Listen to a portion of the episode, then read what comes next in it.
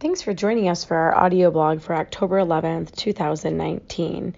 We're going to continue our previous blog talked about the different parts of the mini binder and this time we're going to get into the lessons. Previously we talked about having our standards, having our number talks, having our problem solving pages as well as our tools for our salad bar and our math games. As we continue, the next part of the binder was an integral part looking at the lessons.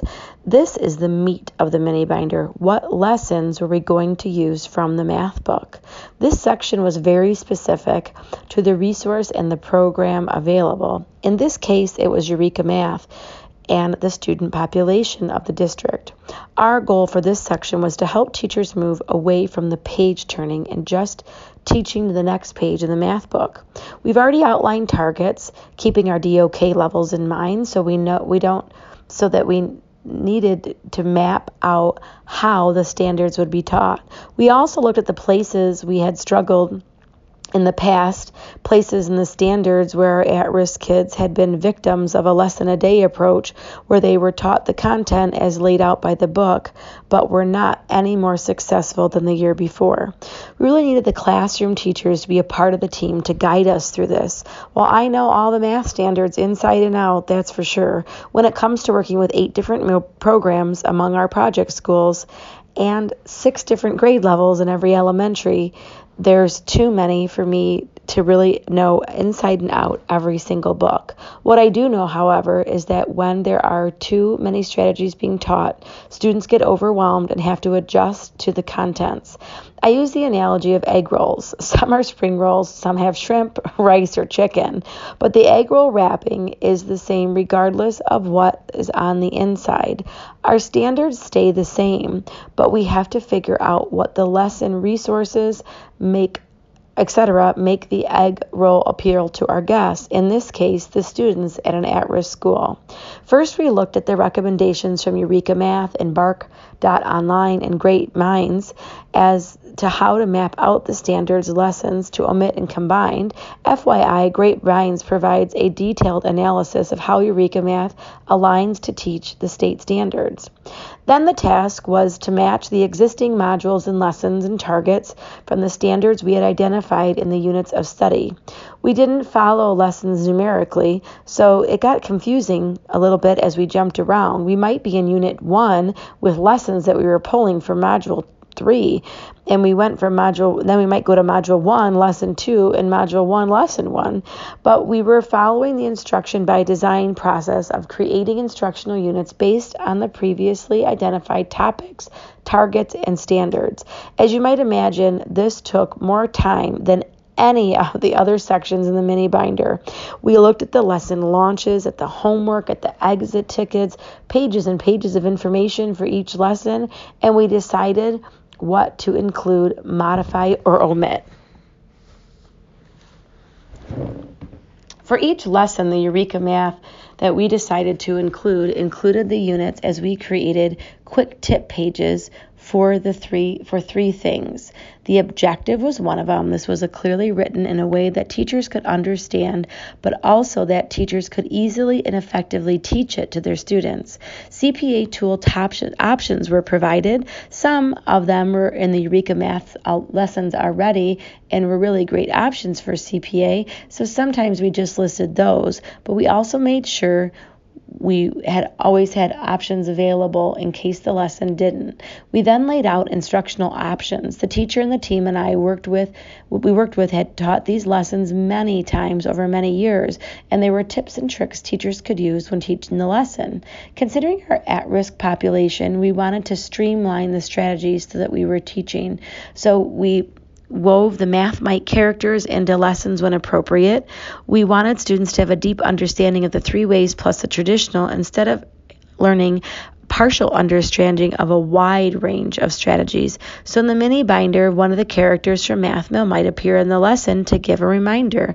It might say T-Pops is a great option, But you could also start with DC to help them really understand the option of regrouping and subtraction before T-POPs. Or in second grade, the lesson might have a take from 10 strategy, but we felt that that was too difficult for this particular group of second graders, so Springling was there to be the suggested use for the counting up strategy. As we put together the lessons, we felt like our students needed more time. Sometimes the kids were just learning how to put some of these concepts together and then bam, we're on to the next concept tomorrow, when really they could have used an extra day to solidify the current concept.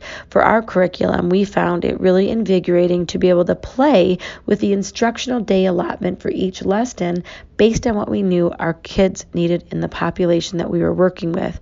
Maybe kids need an extra day for a particular concept, but then we know that we can borrow days from the other concepts because the students got it quicker, it quicker than last year. Thanks to our CPA tools, that help to get them to get the concepts. And some of the concepts are really similar. So we were able to combine them together to save on instructional days. Maybe we're working on the word form, expanded form, and the unit form. Instead of a series of lessons on these topics separately, we combined them so teachers could hit the broader target of the objective. If we want to be able to show growth in what we're doing, we can't keep just doing it the way we've always been doing it. The road is not raising student achievement, but rather it's continuing to show compounded failure. With instruction by design, you don't have to follow the district purchase resource like a Bible. Instead, you actually can add some of your own resources, which just makes sense. From this project in kindergarten, we had kids coming in so at risk that they weren't even ready to start the Eureka Math program. So we decided to devote the first 30 days of kindergarten to a unit that we designed that we wanted to give kids the experience with all kinds of things like kinesthetic one to one correspondence, subitizing, the use of the deco dot, how to explore and use the counting buddy, the rekenrek. Then after those 30 days, we went back into more of the traditional modules of Eureka. In second grade, for example, our, our at risk kids were literally learning nine different ways to subtract. Because we want to focus on the three ways plus the tradition with Math Mights, we ended up actually veering away from Eureka Math for two two of those units. We kept true to the standards, but we really revamped the addition and subtraction to give our st- students more time to develop the depth of understanding around these four strategies that would be taught in years to come instead of just teaching strategies that are only second grade specific. If we were to omit a lesson, we left a holder page there so teachers wouldn't get confused by going from lesson one to lesson three or however we rearranged the lessons. Many times we moved the missing lesson to the miss another unit, so we specified where that lesson might be so ensure to ensure that teachers would know where to expect it. During the training we did for the t- we did a training for the mini binders. They were blown away at the details in these sections. Everything is right there. Yes, the book is a great resource, but having the objective laid out helped teachers keep the end in mind, our target of where we were going with our at risk kids. This allowed teachers to deviate from the rigid structure of the t- textbook to truly provide authentic instruction. As we wrap back around from we started our initial blog series with understanding by design, the assessment piece was the next to attach to the units that we created. So the last section of the binder was putting in our interim assessments, our performance tasks, our student reflections, and our summatives so that it was all in one place. We included a small thumbnail of the various assessments in the back of the mini binders so teachers would be able to see the assessments within each unit. We didn't include the summative assessment um, as it will be available electronically so teachers can look at the PDF online. During the trainings with the students, this section of the mini binder really came together. If we'd had more time during the summer, you could have done more to align these assessments. We wanted teachers to be a part of it so we were able to keep the end in mind. We basically folded the assessments into where they would go in the pacing after different lessons that we picked out for the target so the teachers wrote them directly on the pages in the mini binders. We were able to say, after this lesson, we feel like they're ready for this interim. Our teachers are using exit tickets, whether they're doing it on a jot lot or doing plickers or a quick exit ticket that look at the target we laid out. As we talked about in the assessment blog, and to gauge where the kids are, we would be able to feel confident where students could be successful in the interim assessments. It's really important for this data piece for the for what we're with what we're doing, especially within instruction by design, because it can really gauge the success of where we're going in the unit. We planned out the summative assessment and performance task, many of which we felt we could come it could come at the end of the unit.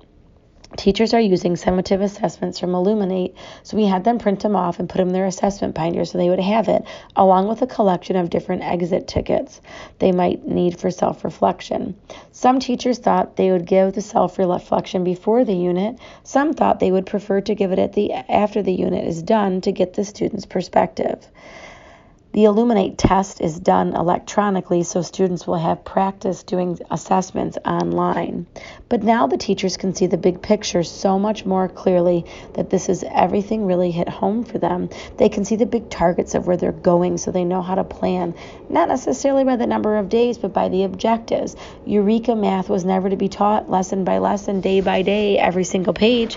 This structure helps teachers figure out the better better on their own, which is a win win. These teachers in our project districts will get some intense coaching from SIS for t- teaching. From SIS for teaching coachings in their building with some implementation of the curriculum. The coaches will model things like guided math groups and math workshops or see where teachers are needing help with implementation. The assessments provide a lot of information towards the end of the year, and even interim assessments will let us know how things are going in the middle of a unit.